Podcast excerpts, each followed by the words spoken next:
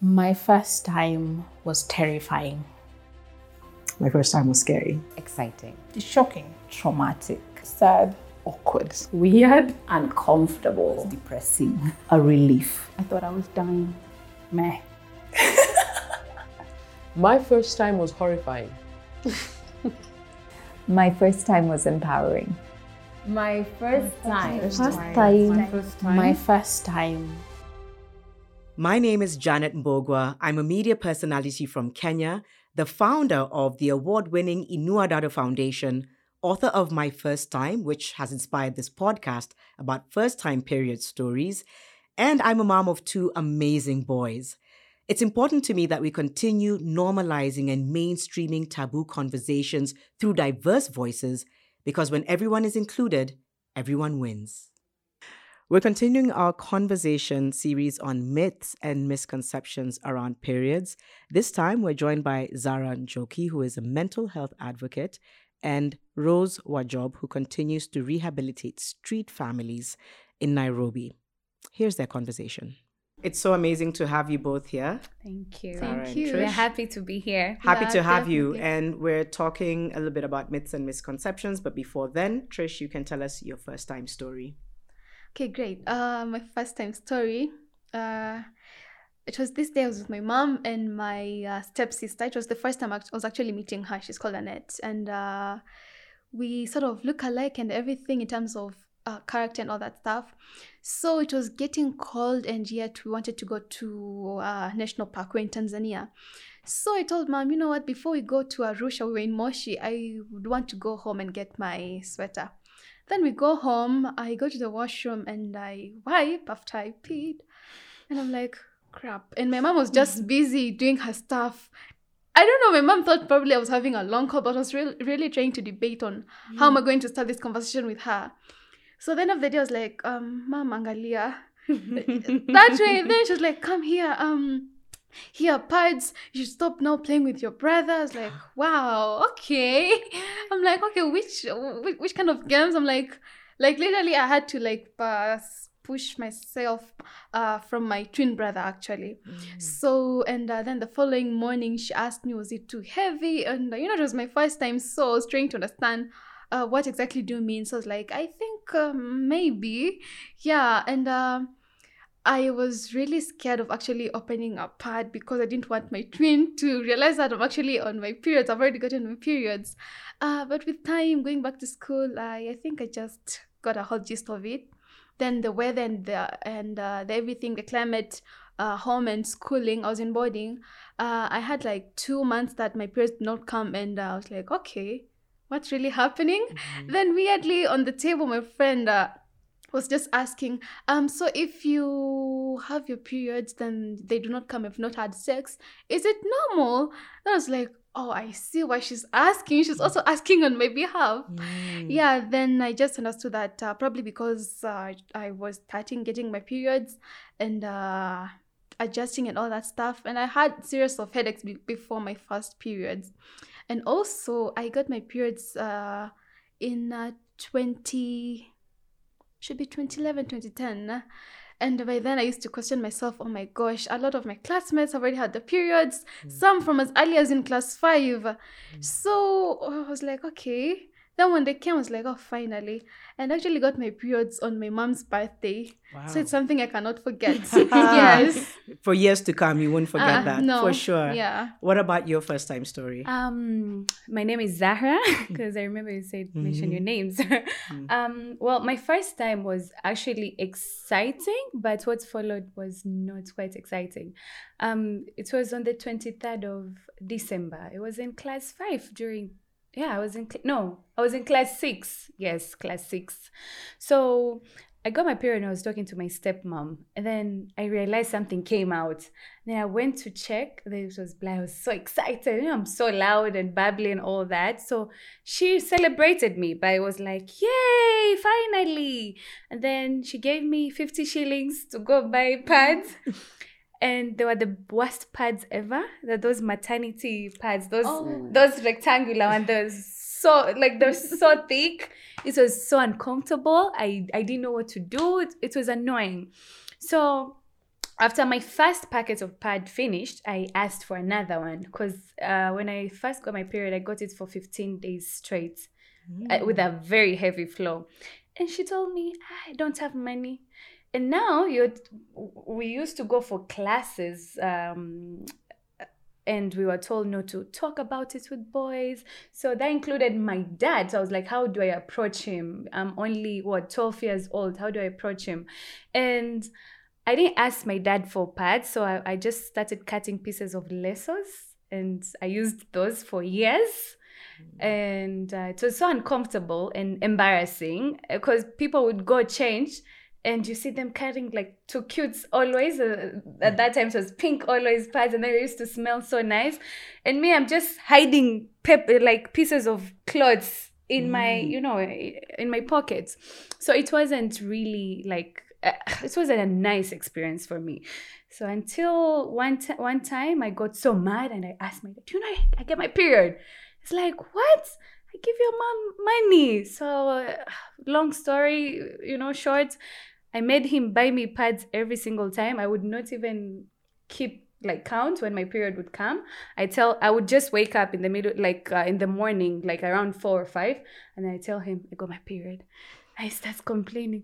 Zara said, buy these things very early. So he just goes out to look for the for shops to just buy pads. And that was it. Wow. Yeah. Okay, yeah, that's not an easy way to deal with it. To have to hide it and then have to Yeah. use something else. And now we're we're talking about myths and misconceptions, which Yeah. are some of the issues that affect millions of people. They've disrupted people's periods around the world. Yeah. I think each and every one of us has grown up with a myth and misconception. Mm. Sometimes they're really harmful because they then pro- kind of project a certain image about menstruation, which is false Mm. and which keeps you from thriving at your best. For each of you, what was that one myth or misconception that you feel you were either really shocked to find out the truth or that you feel you really had to take time to unlearn? Um, we can start with you. Wow. Uh, of course, there have been so many. I'm even uh, confused on which one to say. but uh, let me stick to the one of uh, when you receive your periods, it's uh, it's guaranteed that you're fertile. You see, over the period, uh, when you get it, of course, you'll be like, yeah, finally I can become a woman, a mom, and all that stuff. But you know, uh, until when you're trying to get a child for uh, the people who have been trying to get children of course it's a guarantee it's not a guarantee that when you receive your periods that you're fertile. There are a lot of things that come into the picture apart from just your periods yeah No, that's a very important one to raise, a really important one, because it is linked to fertility in many ways. But you're right, everyone's journey is different. Yes. And some people have their period but are struggling to conceive.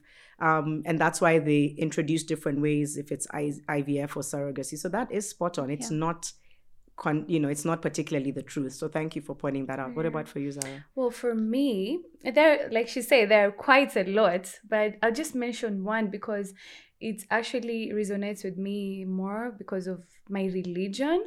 Um, growing up, we were told that you're not supposed to step in a mosque if you're on your period. And you're not supposed to pray. You're not supposed to um, touch the Quran. And it makes you like, because you have to go to the mosque, you have to pray and all that. And for me, it's even now, I, I, I think um, I still because it's more like you're impure you know mm. and when you get your period I, I- don't know why this happens but when you when you finish when you're done with your period you have to wash yourself seven times from head to toe yeah Wow. it's a it's a thing it's, It's like still something that it's- it- happens. it's so still- on the last day of your period or before you enter the mosque or no, when? no, no, on your last day of your period, mm-hmm. so that you are pure. Pure. Yeah. So for me, it's like even today, if I am done with my period, like of course we have very busy schedules, and I would come from work and I'm so so you know I'm so tired. I just want to go have a quick shower. I don't want to start washing my hair, drying it, and all that. So I can't go to bed if I haven't washed my hair and done the whole ritual saying I intend to remove the impurity. It's like a whole thing. You have to say the words. You have to say I I intend to remove the impurity of period.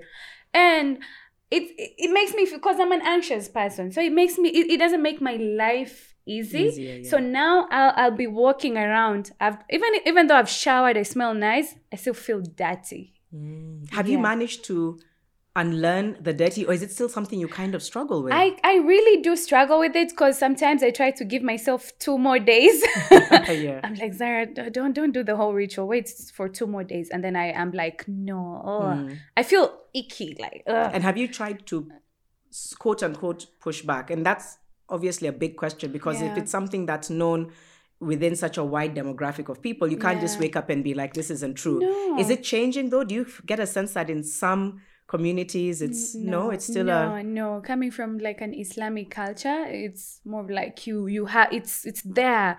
The the people before you did it. You Hmm. have to do it. You know. Wow, that's Yeah. uh that's I know when I did my first time the book and one of the one of the people I spoke to is an imam, which I think was so powerful and I know he was saying that he's starting to appreciate that it's a harmful notion because then you leave a lot of you know women and girls Yeah. riddled with shame. Yeah. So it's also important that you've raised it because then we need to really interrogate such cultural Yes. nuances and religious nuances so that we say so that's a really big one. What are you doing in your spaces to amplify the right kind of messaging around bodily autonomy and rights or Yeah. or wellness? What are, what are you doing in your respective space? Well, okay. Uh, first, I have something that's really binding. Okay. Our conversation. Right, yeah, yeah, yeah. yes. Uh, so you have said that you have to wash yourself like seven times. So I'm Yeah. now thinking for the people who do not have access to water. Water. What do they do? Then also, I'm like, for somebody who has access to water, that's water wastage. Why would you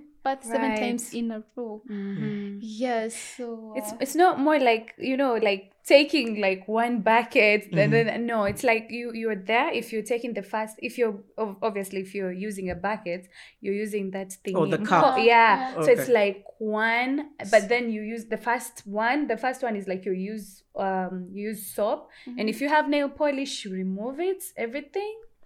Yeah and then you shave every it's it's a whole process i'm It's telling you. It's very interesting. Yeah. Yeah. I like the issues because you're probably going to talk about things like wash. I think is what you were. But Yeah. so, what is it in your space that you're trying to do to shift harmful narratives around menstruation? Uh, so I'm a sexual and productive health rights advocate, and uh, matters of uh, menstruation first. Uh, there's this myth that was also supposed to say or misconception that you know women. Uh, that whoever get their periods are considered to be women. But again you know we have the lgbtq plus community where some don't even identify as women but they're still they still go through uh, the menstruation.